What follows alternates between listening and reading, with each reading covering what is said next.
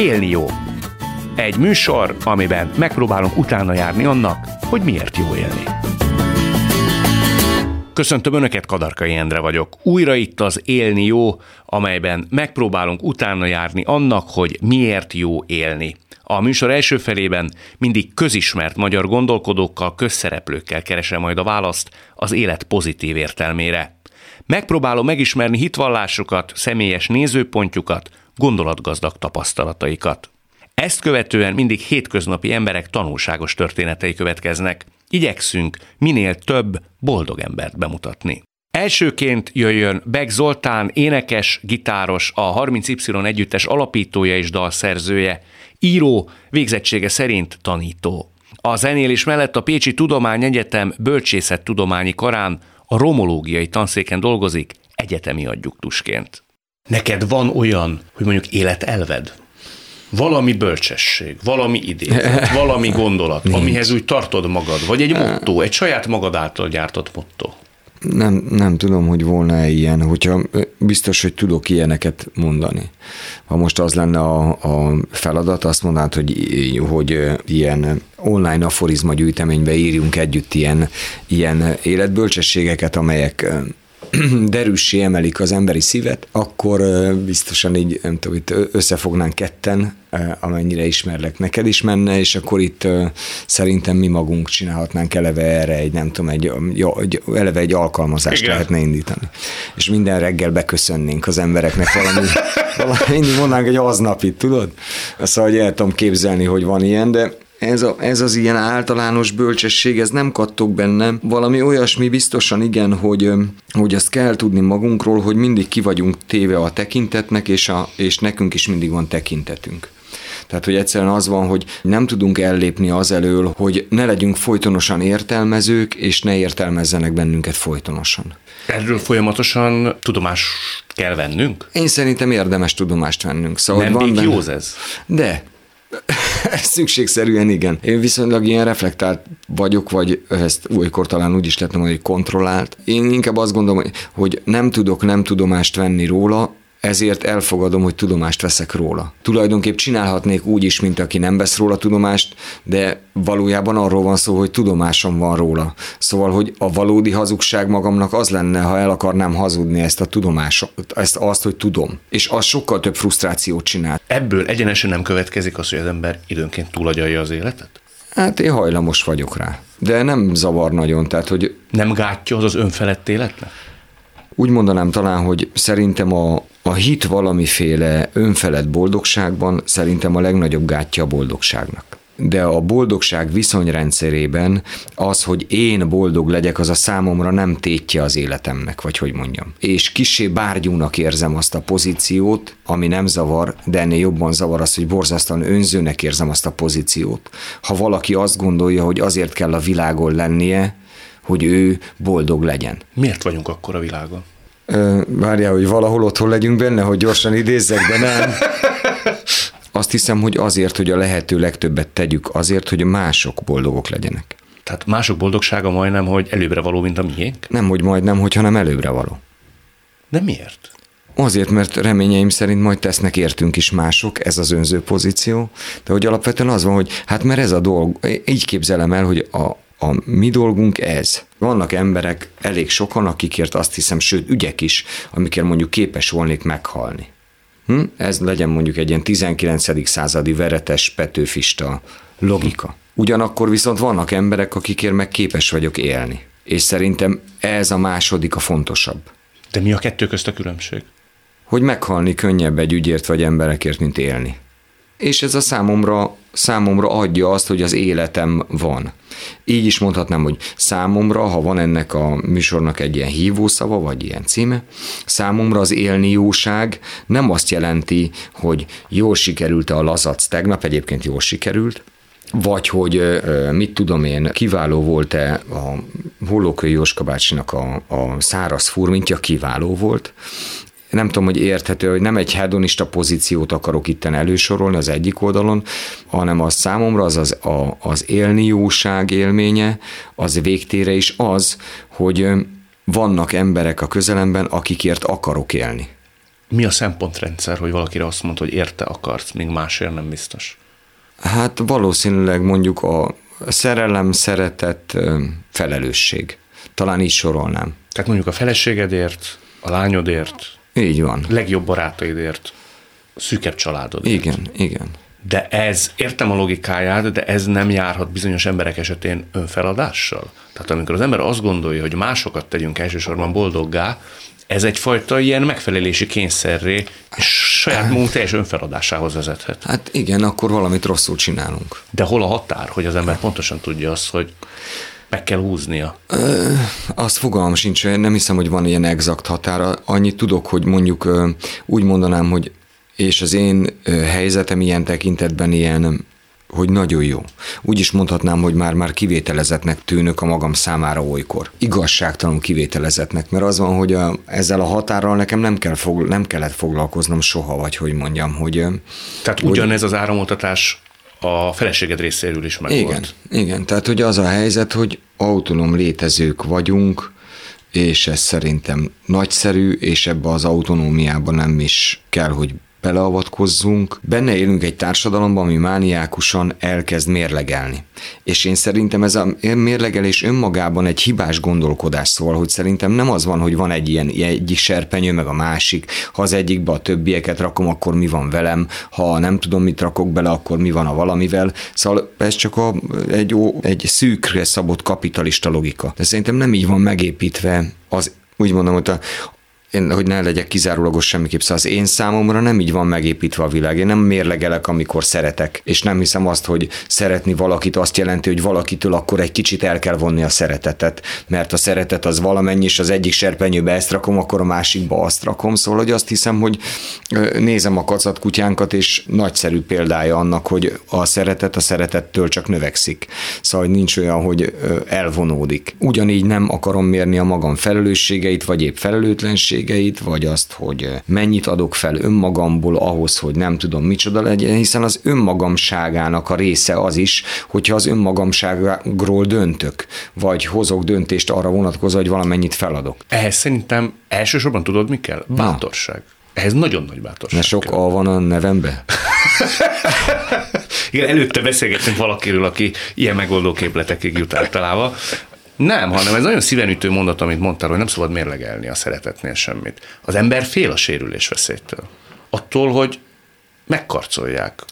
Persze, de az meg úgy mondanám, hogy az meg olyan, hogy, én nem szeretem elvonni a, a bizalmat. Szóval szerintem a bizalom az nem úgy van, hogy, de ez mondom megint csak az én alappozícióm. És lehet, hogy ez azt jelenti, hogy bátor vagyok, én lehet, hogy azt gondolom néha, hogy inkább ez már-már arrogancia. Hogy ha valakinek bizalmat szavazok, így mondanám talán, és ez így van a zenekari történetekben is, akár a menedzsment szintjén is. Ha valakinek bizalmat szavazok, akkor az a bizalomszavazás az nem 70%-os, vagy nem olyan, amelyet majd, amelyennek a visszaigazolását folytonosan egy ilyen checklisten nézem, vagy olyan, amelyet majd ki kell érdemelni, mert most még nem bízom, de majd két év múlva fogok, amikor majd már kiérdemelte valaki, mert már két éve úgy viselkedik, hogy szóval, hogy nem ez van bennem, hanem szerintem az én számomra ez egy ilyen evidencia, hogy találkozom egy emberrel, és akkor abban az emberben én bízom. De ez nem jár veszteségekkel, De. csalódásokkal? De. Ki is jutott jócskán? Igen. És akkor mit kell csinálni? Hát elhinni, hogy a stratégia jó, csak nem jött be. De az idő előre haladtával csökken ezeknek a száma az életedben, vagy nő? Nem mérlegeltem ezt se, de hogy ha azt kérdezed, hogy vesztettem ebből a hitemből, vagy hogy mondjam, akkor azt mondom, hogy nem. És legalább annyit kaptál egyébként, mint amennyit vesztettél. Tulajdonképpen bármit is teszünk, a helyzet az, hogy hogyha egyetlen egy dolgot kaptál tőle, még tízszer belebuktál, és azt gondolod, hogy ezt az egyet kaptad volna-e, ha másképp csinálod, és kiderül, hogy nem, akkor teljesen mindegy, hogy hányszor buktál, ha egyszer megkaptad. Hm. Mert azt az egyet nem kaphattad volna meg, ha nem így csinálod pont ezt a naivitást én ezt pozitív dolognak látom, vagy hogy mondjam, én, egy, én ténylegesen azt képzelem, hogy és gondolj egy társadalmat, hogy ez a társadalom egy naív társadalom volna. Az én értelmezésemben vett naív társadalom, amelyik annyit jelent, a naivitás annyit jelent, hogy bizalmat adok a másiknak. És ezt mindenki, ezt a bizalmat tudja kapni.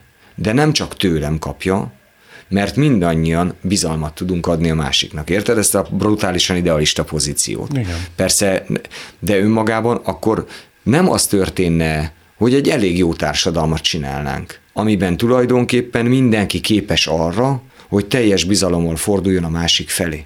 Ha erre mindenki képes, akkor tulajdonképpen létrejött az ideális társadalom. Ez egy boldog élet lehetősége, a, a, boldog élet lehetősége abban rejlik, hogy lehet benne kockáztatni. Hogy úgy mondjam, van az az elemi szabadságélményed, amit nem mástól kapsz, hanem magadtól kapod hogy megengedheted magadnak, hogy bíz, megengedheted magadnak, hogy kockáztass, megengedheted magadnak, hogy szeres, megengedheted magadnak, hogy sérülj. Ezek mind-mind tulajdonképp a szabadságaid.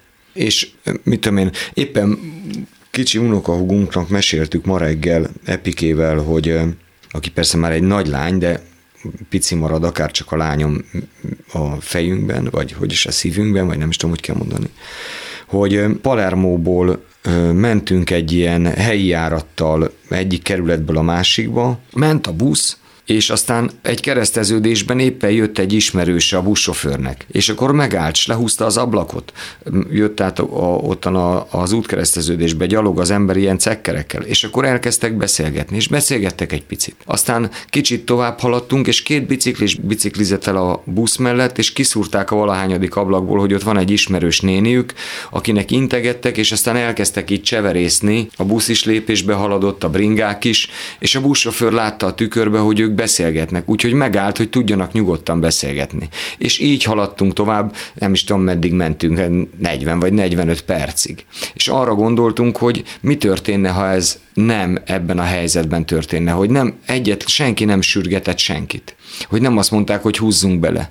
És erre csak azt akarom mondani, hogy mert egyszerűen az, és hadd mondjam ilyen nyelvtanilag kevésbé magyarosan, hogy mert ott abban a pillanatban az lett észrevéve, hogy nem menni kell valahová, ahol az élet van, hanem éppen ott történik. És ebben az éppen ott történikben felejtünk el benne állni. És szerintem ez a legnagyobb bajunk, hogy, hogy folyton máshol vagyunk, mert máshová képzeljük azt a valamit, mint ahol éppen történhetne velünk a valami, ha csak egyszerűen ott lennénk. De az nagyon nehéz dolog. Igen, és ez az egyszerűen ott lenni, Szerintem ez a legfőbb feladat. Vagy mit tudom én, ha így mondanám, hogy nem kell elmenni onnan, mert a dolog az éppen ott van. Ugye nem fogunk most belemenni, te a Szentesi gimnáziumból kikerültél, kicsaptak, ami szinte példátlan volt akkor, és te visszakerültél Ajkára. Igen. Na most, te találkoztál Ajkán, egyel fölötted járt a te feleségeddel. Igen. Épp akkor kerestek Ajkán egy gitárost, egy zenekar, így, így te odaillettél. Nagyon más, hogy alakult az életed, mintha ott maradtál volna szentesen. Nem utólagos okoskodás, de miután azt mondtad, hogy kivételesen jó helyzetben vagy, ehhez kellett az akkori, bizonyos értelembe vett trauma, hogy téged szentesről a családod nagy megdöbbenésére kirúgjanak te ezt a szerencse számlájára írod, mert mondjuk el, tényleg nagyon harmonikus kapcsolatban éltek hosszú-hosszú ideje. Igen. Megtaláltad a zenészlétet, tehát kaptál egy egész más életutat. Ez szerinted szerencse, és most nem spiritualitást várok tőled, vagy Igen. csak egy utólagos belemagyarázást, hogy voltak éppen ez így is úgy is megtörtént volna. Abban az értelemben gondolhatom szerencsének, hogy nagyon kevés befolyásom volt azokra a külső tényezőkre, arra a környezetre, amely aktuálisan ezt a helyzetet állította elő. Ebben az értelemben tulajdonképpen szerencseként értelmezhető. De a helyzet maga, mint olyan, az számos esetben dob elénk olyat, amelyet akár szerencsének is értelmezhetünk, ha észrevesszük, hogy egy helyzet van. De ahhoz szükségszerűen az kell, hogy azt a helyzetet, mint helyzetet felismerjük, és aztán azzal valamit kezdjünk. És az felismerni és azzal valamit kezdeni, ahhoz viszont neked van magadnak közöd, vagy hogy mondjam. Szóval az, azt hiszem, hogy annak pedig nagyon kevéssé, alig ha van köze bármilyen módon is értett szerencséhez. Azt mondod, hogy kivételesen szerencsés helyzetben lévő ember vagy. Gondolom ezt a családra érted, a karrierre érted, hogy nagyjából egészében rend van körülötted. Erre te kell, hogy emlékeztesd magad? Szoktad? Valamiben, pláne valami jóban benne lenni, azt nagyon ritkán értékeljük az adott időpillanatban. Ha értékeljük is, a legtöbbször az a tapasztalatom, hogy az emberek alulértékelik ezeket a, alulértékelik a jót, és fölül pozícionálják a számukra kellemetlent vagy rosszat. Általában a velünk történt rosszak sokkal hangsúlyosabban vannak jelen a, a hétköznapjainkban. És tulajdonképp talán csak ezt kell elsajátítani, vagy nem is tudom micsoda, hogy, hogy ezekre talán a hétköznapokban kevésbé érdemes koncentrálni, mert nagyon szelektívek vagyunk ilyen tekintetben. Felszabadító erejű lehetett az is, amikor neked elment a hangod, és már úgy vettétek föl azt a pár számot, hogy talán még ki tudsz préselni magadból pár használható dalt, de itt a vége, Beck Zoli nem valószínű, hogy fog énekelni. Aztán elmentél Márta nénihez, aki tulajdonképpen nem csak a hangodat próbálta meg karbantartani, vagy megjavítani, hanem ha jól sejtem, akkor egy kicsit a személyiségedet és a lelkedet is, és újra elkezdtél énekelni. Egyébként tulajdonképpen Márta néninek köszönhetően végtére és egy egészen más ének hang jött létre, a, amit hangomként ismerek föl ma. Ez az mint ő ami volt előtte. zenei szaktudásának volt köszönhető, vagy hogy mögét próbált látni, és a mozgatórugókat Nem, azt hiszem, hogy megfejteni? föl valamit, mind a kettőnek talán, de hogy valami lényegit azért mégis átállított bennem, vagy átkapcsolt. Szóval, hogy azt képzelem, hogy nem hallatszott a hangom a Márta néni előtt. Volt egy hangom, de talán nem az enyém volt. És ebben És látsz egy mögöttes üzenetet Igen, is. és a Márta néni, mint hogyha, mint hogyha ezt a hangot kereste volna meg, vagy segített volna megtalálni. Hogy az a sajátod legyen. Igen, hogy az én saját hangom szólaljon meg. És szerinted mit kattintott át? A részben elképesztő sok gyakorlatot kellett végeznem, hangtechnikai gyakorlatot, és volt egy emlékezetes pillanat, hogy ami megint azt mondom, az én számomra emlékezetes, nyilván az ő számára az nem hiszem, hogy emlékezetes pillanat, de az én számomra emlékezetes pillanat volt. Hogy fekszem az asztalon, és a Márta néni finoman térdel megtámasztja a rekeszemet, és egy gumikesztyűvel benyúl a számba, és a nyelvgyökömet lenyomja. Majd azt mondja, ma, ma, ma, ma, ma, ma, ma, ma. énekelje vissza Zoltán, ma, ma, ma, ma, és, és így tovább. És oké, oké, tettem a feladatot, és akkor azt mondtam, mondom a számban a gumikesztyűvel, térdel a rekeszemen, és akkor azt próbáltam mondani Mártaninek, hogy Márta néni azt hiszem, hogy be fogok pisilni. És a Márta néni annyit mondott, Zoli, itt még senki nem pisilt be. És folytattuk a skálázást. És tényleg igaza lett.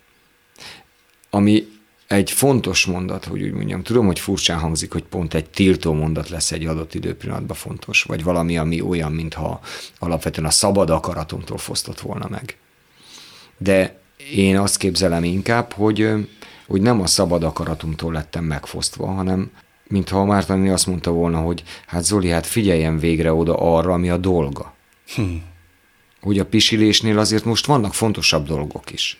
Például, hogy megtaláljuk a maga hangját, amit maga még soha nem hallott élete során. Pont az a le- legjobb az egészben, hogy, hogy nem programozottan történnek ezek, hanem egyszerűen csak evidens módon. Ahogy evidens módon egyszer csak lett egy másik hangom. Mondok még egy furcsa példát, hogy mikor vált egészen világossá az, hogy az öcsém és én elválaszthatatlanul fogjuk együtt tölteni az életünket.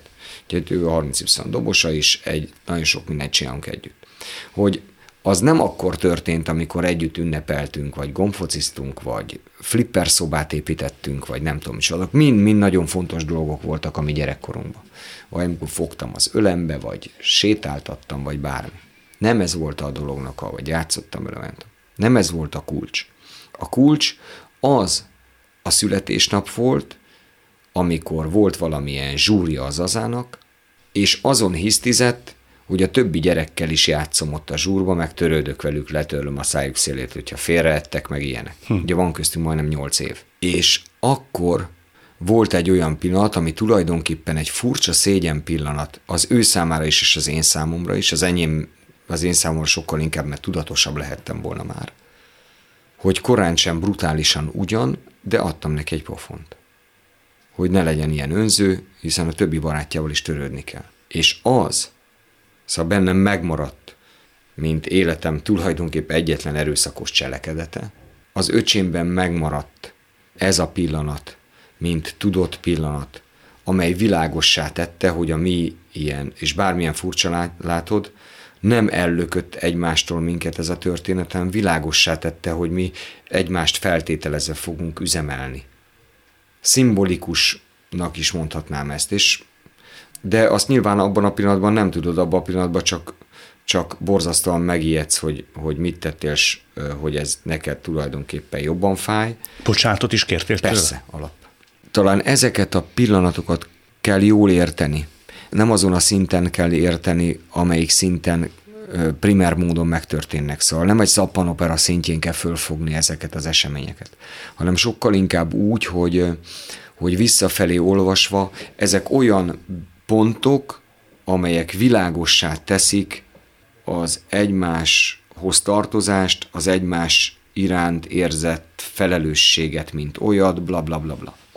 És ezekre érdemes jó odafigyelni, szóval a dolgok nem jók vagy rosszak ilyen értelemben, vagy hogy mondjam. A dolgok vannak. És legyünk a jelenben. Igen, és, a, és abban jelen kell lenni, amikor van. Hát Zoli, nagyon szépen köszönöm. Nagyon szívesen, barátom. Én ott leszek, mikor feladnád, amikor a fejedet lehajtanád. Én már nem hagylak el, mert az életem Összetört álmokból recycling Régen előre vittek a vitáink. Hogyha semmi nincs, amiért aggódnál Nyisd ki a szótárt a pokolnál. Hogyha vonszolod, hogyha nem gurul. Hogyha nem jön össze ma semmi úgy Akkor csörög rám. 0630 Munka nélkül tudod siker nincs. Szeretek inni, ha boldog vagyok És szeretek élni, hogyha rád nézek. Szeretet nélkül üres a napom Az esküvődön majd DJ-zek Ez egy lelki Airbnb Amit együtt vettünk most ki.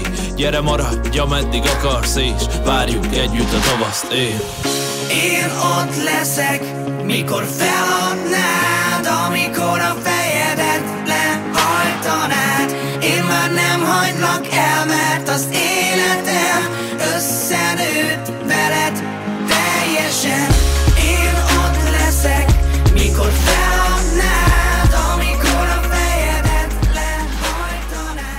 Begzoli után következzék egy jászberényi óvodapedagógus, drámapedagógus hölgy, aki szenvedélyesen szereti a szakmáját.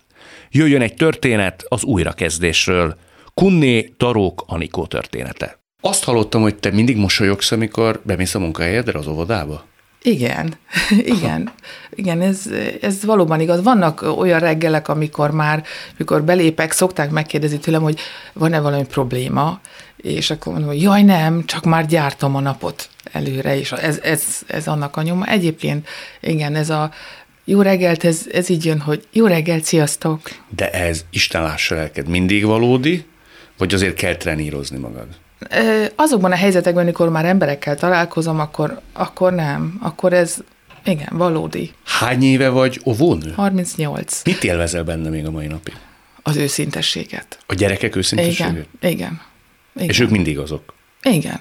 Mit tanítasz nekik? Már olyan értelemben, hogy tudom, ez egy nagyon komplex kérdés. Igen. De mi a te testamentumod? Legyenek olyanok, akik, akik ak- elmennek egy másik közösségben önmagukról, legyen reális képük, tudják azt, hogy hogyan lehet egy közösségben megmutatni magam úgy, hogy pozitív képet kapjanak rólam, tehát ez is egy játék, egy drámajáték keretén belül van egy ilyen fókusz, hogy hogyan tudom elfogadtatni magam egy idegen környezetben, hogy tudja megmutatni, hogy ő miben tehetséges, hogy merjen azzal előhozakodni, hogy merjen énekelni a szép hangja, merjen nagyon gyorsan futni a tornaórán, rajzolja le azt a királylányt, amit az óvodában hogy gyönyörűen lerajzolt. Ez tulajdonképpen, ha van a receptje annak, hogy az ember úgy nagyjából egészében élvezze az életet, és boldog legyen? Hát ha az recept, hogy tedd azt, amiben jó vagy, és legyél arra büszke, akkor ez az első receptem. Igen. És van még ezen felül? Most már eltávolodva a gyerekektől? Ö, nyilván, fú, ha receptekről van szó, az élet ad az ember elé olyan feladatokat és olyan kereszteződéseket, amiben vagy hosszasan megáll, és toporog, és az a kereszteződés ez lehet egy, egy rossz élmény, lehet a következő kereszteződés egy nagyon jó élmény, és hogy ezekben a kereszteződésekben hogy megyek tovább, hogy nagyon lassan haladva, vagy gyorsan hátam mögött tudva, ez is egy érdekes tapasztalat, hogy meddig, meddig vagyok el egy élménnyel, mert egy, egy jó élmény is sokáig tarthat, sokáig fenntarthatunk magunkban, ugyanúgy, ahogy a, a rossz élményeinket is. Hát ezt meg kell tanulni, kezelni, hogy mit, meddig érdemes. Te volt olyan, amit nagyon hosszan melengettél? Nyilván. Az ember nagyon szívesen belekapaszkodik, és azt gondolom, hogy annyira azért vagyunk pessimisták, hogy a problémáinkba kapaszkodunk valami miatt körcsösebben, és azt hagyjuk el nehezebben azt a kereszteződést. Ott tétovázunk, és nehezen jutunk el, és nehezen látjuk meg, hogy ott a következőben már lehet, hogy valami jó fog velünk történni. Ez a te esetedben mi volt? Több ilyen dolog is történt. Az első az a, az édesapám hirtelen elvesztése volt, amikor este még a lányomat az egyik lábán höcögtetett, engem 30 évesen ugyan, de a másik lábán, és így elköszöntünk egymástól, és reggel pedig rohantunk át, mert már, már nem élt. Ez a, ez a hirtelen, hirtelen tragédia, ez, és ez fiatalon, ez nagyon nehezen érintett és ebből nagyon nehezen láboltam ki. Úgy éreztem, hogy soha nem lesz már minden olyan, mint volt, amiben van is valami igazság, hogy nyilván valakit elveszítünk, és az ő személye tud egy olyan űrt hagyni, ami, ami innentől kezdve kicsit meg fölülírja a jövőt, de ezt azt azért hordoztam, még nem a, eljut, eljutottam a következő sajnálatos kereszteződésig, amikor, amikor a férjem lett olyan beteg, hogy közölték az orvosok, szerdán ez is ilyen gyors volt, hogy szerdán bement dolgozni a könyvtárba, és szerdán este már megtudtuk, hogy van egy súlyos agydaganata, amit csütörtökön reggel már a, az orvos az így, hát hogy hát ez szóval ez, hát szóval körülbelül ilyeneket hallottam, tehát körülbelül az első ilyen hebegés, habogás után rájöttem, hogy ez egy ilyen visszafordíthatatlan esemény. Amikor megkérdezték, hogy ki mondja el a férjemnek, hogy mi a problémát, nyilván én mentem be hozzá, és... Ez ilyen magától értetődő volt, hogy te mondod el? Hát erre... Mm, ezt nem szerettem volna ezzel találkozik. Tehát nagyon tétova volt a közlés, nyilván egy fiatal emberről beszélünk. És mit tudtál mondani? Mit tud ilyenkor mondani az ember? Az én férjem az egy nagyon-nagyon-nagyon rendes, nagyon aranyos, nagyon intelligens, hát, és ez nem csak azért, mert múlt, hanem mindenki így ismertem. És azt gondoltam, hogy én tudok, én értek a nyelvén. És amikor odaültem az ágyához, és mondtam, hogy azért van egy kis probléma, és akkor mondta, hogy mi a baj, és akkor mondtam, hát nyilván elmondtam, hogy, hogy ez itt egy agydaganat és erő azt válaszolta, hogy nem baj, nem félek semmitől.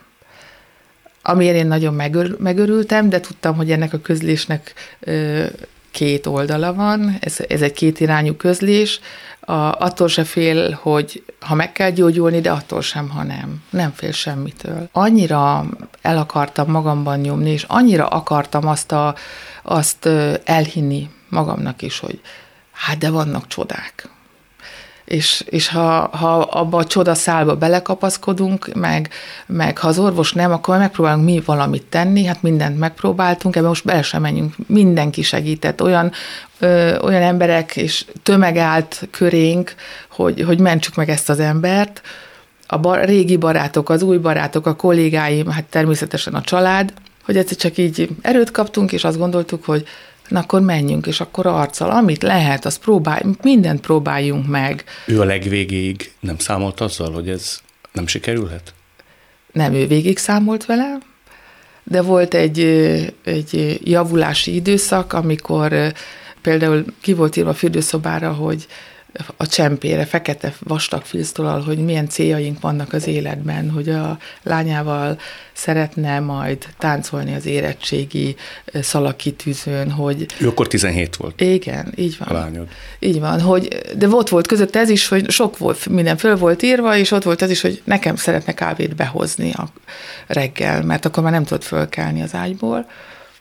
És, és megtörtént egy ilyen javulás hogy, hogy újra fölkelt, és be tudod hozni nekem egy csésze kávét, de közben itt Pető intézet volt a nagyszoba, és az unokaöcsei jártak, és jártatták, és mindenen túl voltunk, és valóban így letöröltük azt a célt, mert hogy ez megtörtént, a legboldogabbak voltunk, és akkor egyszer így leült, besütött a nap, reggel a nagyszobába besütött, és azt mondta nekem, hogy te engem még a végén meggyógyítasz. Az egy pillanat volt, amikor azt gondoltam, hogy igen. Amikor, hogy igen, elhitte, igen, hisz ebben. Aztán utána nyilván a betegség természetes lefolyása képen ez a küzdelem, ez, ez halálra volt ítélve, és egy tüdő problémával került kórházba, és abból már nem jöttünk ki, pedig oda is még úgy mentünk be, hogy jó, akkor ezt egy antibiotikumos kezelés, és jövünk haza is folytatjuk, és ott láttam már a második napon, és ez egy hét volt, és abból is a második nap, amikor kimondtam magamnak, hogy oké, okay, akkor ezt most engedjük el, és még a harmadik napot megvártam, amikor már ő nem tudott beszélni, amikor elmondtam neki, hogy, hogy akkor ennek úgy lesz vége, hogy, hogy én talpra fogok állni. És akkor ott az ágyon, akkor elmondtam, hogy akkor ezt úgy fogom csinálni, hogy, hogy akkor majd Dóri meg én búcsúztatunk el, és hogy, hogy valóban úgy, hogy szeretted volna, és hogy hát én ígéreteket tettem, és amikor azt gondoltam, hogy ezt már lehet, hogy nem valahová a, a, a szférákba mondom, akkor egyszer csak hallottam, hogy megkopogtatta az ágy fém részét. Hogy, hogy hallotta? Hogy ezt hallotta. Amikor azt mondtad, hogy talpra fogok állni, már hogy neki. Igen. Azt tényleg hitted, vagy inkább csak őt akartad akkor még megnyugtatni? Nem szoktam csak úgy mondani valamit, akkor az biztos, hogy hittem, aztán utána nyilván azt, azt gondoltam, hogy ez nagyon rossz lesz. Érdekes ér, volt az érzés, amikor elment abban, a, abban, a, abban az öt percben, akkor, akkor volt bennem egy, ami elsz, valami könnyedség, amikor így ennek, hogy vége annak az aggodalomnak, amit ott tíz hónapon keresztül folyamatosan átéltünk, és akkor még ebben a könnyedségben léteztem, Utána abban léteztem, a következő pár nap abban segített, hogy, hogy valóban fölkészüljek a búcsúztatására, hogy az, az olyan legyen, ami ennek, ami ennek én szeretném, ami csak róla szól, és amikor ez is lement, na aztán jött a fekete leves. Hát az elég hosszú időszak volt. Mennyi ideig tartott? Hét év. Hét év, ami a gyászsal telt. Hát ezt nem látszott azért rajtam. De miért? Nem akartad mutatni? Nem, mert van egy olyan munkahelyem, ami adja az energiát. De amivel kezdtük, hogy az a mosoly, amikor uh-huh. hét év alatt bementél, akkor azért nem volt mindig az természetes. Nem, ö, nem is, nem kellett. Ebben a, a pont az a jó, hogy a gyerekeknek, hogyha ha szomorú vagyok, akkor azt is el lehet mondani. El is mondtad akkor? Abszolút, de nem, a, nem terheltem velük e, a problémámmal, nem terheltem a gyerekeket. Nyilván a szülők tudták, hát ez, ez, a felnőttek azért tudták, hogy mivel küzdünk, meg sőt, érdeklődtek, és az a, az a csoport, aki akkor volt nekem, az, az abba a kerítésben, amit említettem, hogy körénk állt mindenki, ott ott voltak még azok a szülők is, akik reggelente így engem néztek, és, és látták, hogy most, na ez most egy jó nap, jó reggel volt, amikor fölkeltem, és bementem, és ó, akkor csak ennyi volt, összeszorították a kezüket, hogy jól van, jól van. De mit mondtál a kicsiknek, mikor megkérdezték, hogy Anikó néni, mi a baj? akkor körülbelül ilyesmit mondok. A mai napig is, mert mai nap is van olyan, hogy rosszabb napod van, de nyilván ezek azért más rosszabb napok voltak. Akkor azt mondtam például, hogy énekeljek, és azt nem tudtam énekelni. És akkor mondtam, hogy, hogy nem tudok most énekelni, mert olyan szomorúság gombóc van a torkomban, mondom, amiről, amiről nem tehettek, de nekem ez itt van, és talán egy verset el tudok mondani, ha az jó. És a gyereknek az jó. És utána, ha látja, hogy én ilyen őszintén mondom ezt el, akkor az a gyerek reakció, hogy oda jön, és megölel. Nem tudom miért, így, így viselkednek.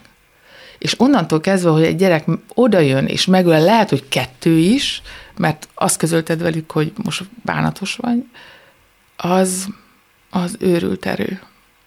Az olyan energia, hogy nem is tudom, hogy azok a gyerekek hogy nőttek föl mellettem, mert én ettem az energiáikat, a szeretet energiáikat. És valóban, amikor bementem, lehet, hogy nem mindig mosolyogtam, de nekem ott nem esett nehezemre mosolyogni, mert azt mondom a kolléganőimnek, hogy csak egyet kérek, ne kérdezzétek meg, hogy miért dolgozom ilyen sokáig, vagy miért nem megyek haza. Jó, egy ilyen munkaterápia volt ez szerinted? Hát igen. Munkaalkoholizmus is kicsit. Tehát az, hogy a munkába temetkeztél, Igen, igen, azt hiszem, hogy igen. Igen. nem is volt akkor magánéleted? Olyan értelem, hogy barátokkal elmenj valahova, hogy programokat találj. Fú, az első nyár az annyira beszűkült, és annyira, hát eleve, amikor ugye jön egy vakáció. Nyilván, amíg nyitva van az ovi, és úgy be lehet szaladozni, az jó, de van, amikor nem, nincs gyerek.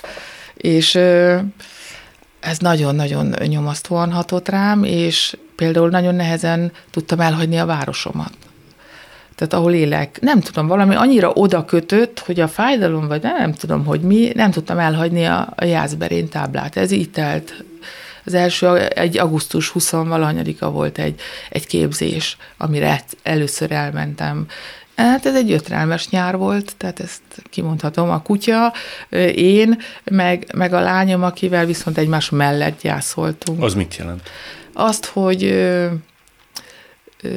ő, ő gyászolta az apukáját, én gyászoltam a férjemet, ő gyászolta azt az embert, aki számára akkor a legfontosabb volt, mert egy kamaszlánynak, egy 17 éves kamaszlánynak illik az apja felé fordulni, mert az már az apák ideje. És elfordulni az anyától, aki már ilyenkor ciki lesz számára. Ez törvényszerű? Hát én az, azt látom a környezetemben, hogy ez azért elég gyakori jelenség. Ha jól értem, már az élethelyzet is olyan volt, Abszolút. hogy egy kicsit úgy kezdtetek távolodni. Így van, így van, így van. Te ez alatt a hét év alatt te belül sejtetted, hogy baj van? Hogy most már beleragadtál egy helyzetbe? Nem. Szerinted ez a közeg, vagy a környezeted számára nyilvánvaló volt? Nem tudom, hogy mennyire volt nyilvánvaló, hogy mennyire tudták, de igen, azt, azt gondolták, hogy, hogy nem tudom elengedni, hogy, hogy ott van mellettem, hogy ott van, ragaszkodom hozzá, hogy Te tettél is ezért, ugye? Tehát egy kicsit, nem is tudom, hogy fogalmazzam meg szépen, nem is akartad elengedni. Én azt megfigyeltem, hogy van egy olyan szituáció, Igen, és lehet, mondod hogy azt, hogy igazad van, Jászberényben ott már kicsit az ember a veszteség élményét megpróbálja úgy feldolgozni, hogy az elvesztett személy még ott van vele. igen, jó, nyilván ezeket így az épész határán belül gondol, Világos. gondolom, nem azért, mert nagyon sokat segített a vicc és a humor, amikor Dori hazajött az egyetemről, és akkor ugye kiszóltunk, hogy szólj már apádnak, hogy főzzön egy kávét, és apa, apa megint nincs itthon, tehát így ezek, és akkor utána már ezen tudtunk nevetni is, de hát ez mind ilyen, ilyen szarkasztikus, keserű, keserédes mosoly volt. A hét évnél melyik volt az a pont, amikor te tudtad, hogy segítséget kell kérni az elengedést illetően? Mondhatnám, hogy misztikus, de mondhatnám, hogy teljesen reális élmény. A kollektívában, mert biztos hallatszik ez, ahogy így mondom, hogy, hogy a munkahelyemen, a kollektívában, meg a kolléganőim és a barátaim, hogy ez így nagyon keveredik. Én nagyon-nagyon szeretem azokat az embereket, akikkel együtt dolgozom, és, és az egyik nagyon beteg volt. Volt kettő betegség is, ami, de az egyik nagyon beteg volt, és egy ilyen irányított véradást kellett szerveznünk számára, és akkor leültettek, hogy jól vagyok? És mondom, hogy persze. Mondom, mert mi a, mi a baj? Mondták, hogy olyan a vérképe, vagy az, amit néznek belőle, az a hemoglobin egyébként, hogy vért kellene, hogy kapjak. Infúzióba, benne a kórházba. Tehát a gyász tulajdonképpen fizikailag is legyengített? Akkor ezt így, így nyugtáztam, hogy hát elemésztettem magam. Elemésztett a gyász. Igen. És rögtön tudtad, hogy ehhez segítséget kell kérned. Hát a lányom volt, aki akkor mondta, hogy ugye, hogy elmész orvoshoz. És ez pszichológus volt?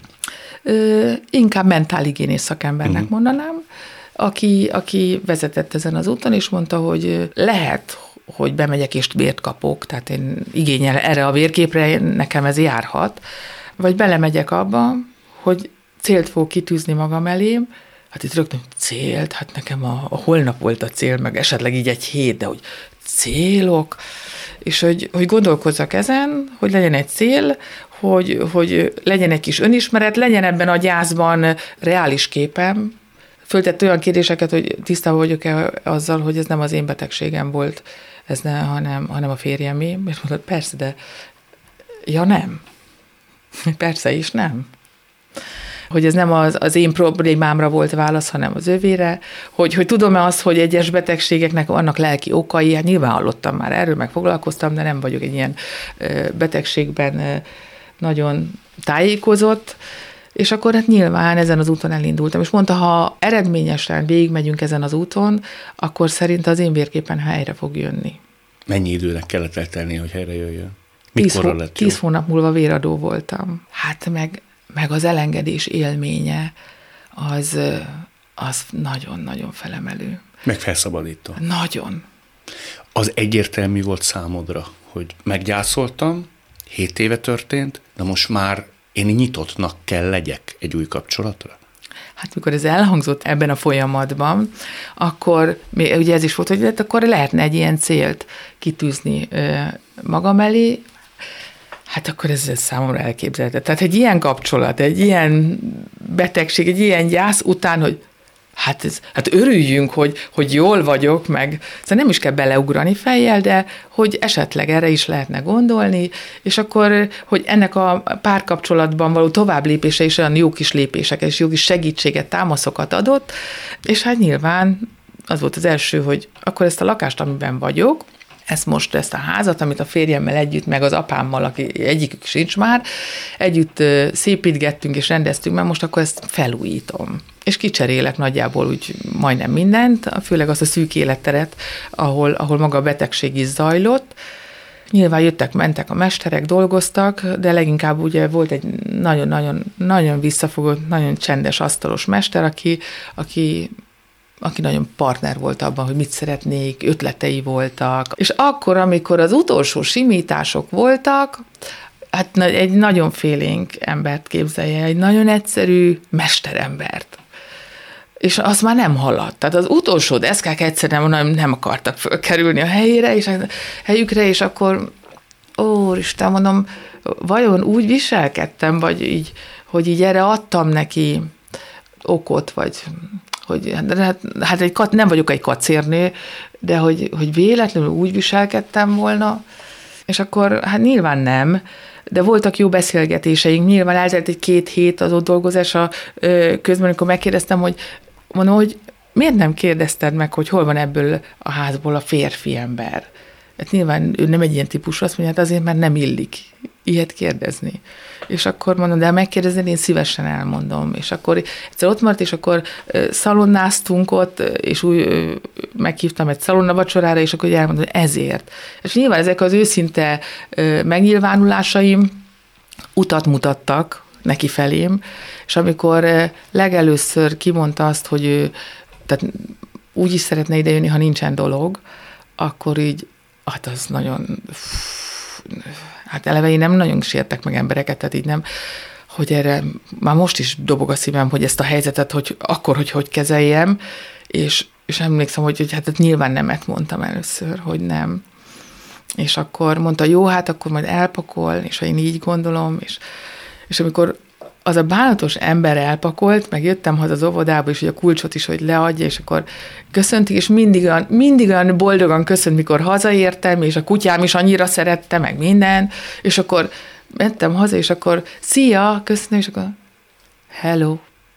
Abba a hellóba annyi bánat volt, olyan, jó van, akkor ne menj, ne menj el, akkor hm. gyere, főzzünk egy kávét és beszélgessünk. És akkor utána eljött, és akkor főztünk egy kávét és beszélgettünk, másnap is eljött, és akkor, akkor is ő is elmondta, hogy velem mi újság nyilván, és hát jó, vagy próbáljuk meg, és akkor jó, de nem mondjuk el senkinek, mert én, ez nem biztos, hogy fog sikerülni. De miért nem akartátok elmondani?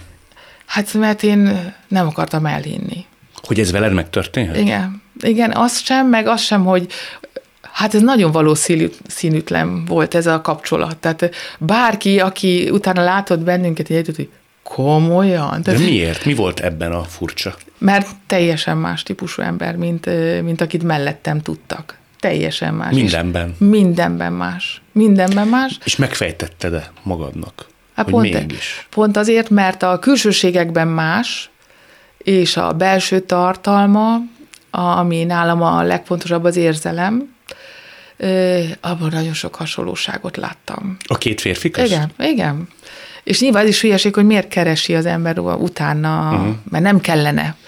De hát amikor, ahogyan dolgozott, hát például van egy ilyen nagyon egyszerű gesztusa, amiben, ami apám volt, amikor leült enni, szalonna, kenyér, vagy bármi, és akkor végzett, akkor így nem tudom, is biztos ismered ezt. Hogy ne, a morzsákat a mor- igen. összegyűjti az ember, összesöpri. Igen, és akkor ahogy, ahogy ettünk, és ahogy ezt így láttam, hát ezekben a mozdatokban bele voltam szeretve, mintha apámat látnám. És tudod, mi volt még, ami, ami, ami beleégett a retinámba? Az, amikor így hét év után először úgy mentem haza, és akkor még nála volt a kulcs, hogy otthon le volt élve egy fél, mert ugye ott vacsorázott nálam, és úgy biztos mondta, hogy elfogyott a kenyér. És le volt élve egy kenyér, egy kávé, és egy üveg vörösbor, mert én a, a vérkép miatt még esténként egy deci vörösbort is ö, megengedtem magamnak gyógyírként, nem szerettem soha a vörösbort, de hit, elkezdtem ebbe is hitni, hogy valóban ez egy deci vörösbor az jót tehet, és egy vörösbor, egy kenyér és egy kávé a konyhaasztalon. Hazamentem a munkából, és nem volt otthon senki, és beléptem, és ez ott várt. Hát így, hogy most ülök, így leültem a konyhába, és így néztem. Egy ilyen otthonérzése lett az embernek. Hát valami visszatért az életemben. Hogy, hogy valaki hozott kenyeret, és hogy azért hoztam, mert elfogyott. Ez egy olyan mérföldkő volt, ami, ami, ami visszafordíthatatlaná tette az, hogy próbáljuk meg. Úgyhogy annak a annak a, ennek a furcsa kapcsolatnak az már nyolc éve. Ez igen. már nyolc éve? Igen, igen. Hát akkor ez már kiállja az időpróbáját. Ez már most igen. Az is, aki nem hitt benne, az is nagy derűvel beszélsz tudomásul. Volt, aki mondta, hogy hát ti nem vagytok összeillő? Hát igen, persze, igen, igen. Volt, volt, tehát ez nagyon érdekes volt, amikor már úgy tudtam, hogy most az az időszak jön, amikor nyilvánvalóvá válik, és akkor most ez ki fog derülni, és akkor hát az első, akinek elmondtam, a legelső ember, az az édesanyósom, a férjem anyukája, aki most épp már fél lábbal van itt ezen a földön, és őt át kell lápolnunk, és ő, hozzámentem el először ezzel a hírrel. Ő is ismerte, mert egyszer volt valami zár problémája, és elvittem hozzá, hogy van nálam egy asztalos, és az gyorsan meg fogja csinálni, és nagyon hálás volt érte. És elmentem a mamihoz, és mondom, hogy üljön le. Azt mondja, nem vagy beteg, nincs semmi baj, ugye? Nincs semmi baj. De jobb, ha leül. És akkor leült, sosem ült, mindig a kredenc körül ácsorgott, és akkor így leült a kis hokedlire, és így rám nézett, és csak mondtam neki, hogy mami, nem vagyok otthon egyedül. Azt az örömet, hát szerintem akkor láttam nála, amikor a gyermekem születéséről adtunk hírt, hogy, és akkor így kijött belőle, hogy, hogy nem mert engem megbántani azzal, hogy hagyjak már föl ezzel a, nem is tudom, valami ősapáca modorral, Hmm. És hogy, hogy ő, ő, ő nem lesz nyugodt, ha, ha engem egyedül fog ö, tudni, hogy én egyedül maradtam, és hogy, hogy, és akkor most el fogom neki mondani azt is, hogy ki, és akkor mondtam, hogy az ember, aki az árat két héttel ezelőtt megjavította az a rendes ember, uh-huh. és onnantól kezdve, hát ő a kicsit olyan érzésem van, mint hogyha ilyen pótfiaként szeretné, és, és ez viszont is így van, hogy, hogy milyen érdekes, hogy, hogy a párom, a volt anyósomat is ilyen, hát kedves édesanyósként szerette mindig is. Szerinted mi múlott mindez? Mire példa ez? Hát az egyik fontos momentum az, hogy hogy hát, mint a példám mutatja, hogy ne hagyjuk magunkat bele süppeni sem a sikerbe, tehát azon ne hagyjuk ott fönt magunkat, ne felejtsük fönt, se ott lent a pincébe, hanem, hanem mindig ide középre, ide az egyensúlyba, keressük meg az utat, mert itt fogunk tudni jó életet létrehozni. És lesz, amikor pincébe megyünk, de tudjuk, hogy hová kell följönni, és lesz, amikor nagyokat ugrunk, és tudjuk, hová kell lejönni, mert se ez, se az nem, nem a mi komfortzónánk. tudni kell, hogy mi az a, mi az a zóna, amiben mi kiegyensúlyozottan, hosszú ideig jól tudunk teljesíteni, és a jól teljesítés nem, a, nem csak a munkafrontján, hanem, hanem otthon a mosógép mellett, vagy a kutyasétáltatás közben, vagy edzésen, vagy, vagy a barátok között, tehát úgy általában ebben a zónában térjünk mindig vissza. Ez, ez azt gondolom, hogy ez, ez egy fontos tanulás. Miközben azért, ha fönn vagyunk, az sem ártám érdemes szerint úgy jól átélni. Hát bizony nem. Azért tegyük már hozzá, hogy ez is a, a komfortzónámon kívül eső esemény, hogy most itt ülök nálad. Megkérdeztem a gyerekemet és a gyerekem párját, hogy na jó, ti ehhez mit szóltok, hogy kell ez nekem, vagy, vagy, vagy, vagy hogy reagáljak erre a helyzetre, és, és nagyon édesen segítségemre siettek, és pontosan a drága kis vejemnek való mondta, hogy hát de azok a jó dolgok, amikor így kikerülsz pozitív irányba, a komfortzónádon kívül, ott vagy egy kicsit, és utána, amikor visszalépsz, pont ebbe a, ebbe a középmezőbe, amit én mondtam, akkor milyen jó lesz arra gondolni. És gondoltam, hogy igen, igen, és hogy ez egy olyan jó ér volt, hogy olyan sokszor adatot meg különben, hogy kívül kerülök a komfortzónámon, és az valami tényleg nagyon jó élmény. Ez lehet, hogy egy, egy olyan konferencián való megmutatkozás, vagy, vagy egy olyan foglalkozás, hogy gyerekekkel mondjuk az benne van már a komfortzónában, de, de mondjuk ha ezt nézik ötvenen például, az már nem az és amikor ezek, ezek úgy nagyon jól sikerülnek, azok után ide visszatérni megint ebbe a, a középjátékosi szintre, az nagyon jó. És milyen jó tudni ezeket a, az eseményeket, ami, amik ezek a kiugrók voltak. És egyébként most már azokat sem rossz, amit ott a pincében tartok, mert azok is a részemmé váltak, csak most már jó helyen vannak. Maradjon ez így, és köszönöm, mm. hogy mindezt elmondta. Nem tudom, hogy a mai két vendégem szavai nyomán le lehet-e szűrni valami általános receptet, de azt hiszem érdemes hinnünk abban, hogy élni jó.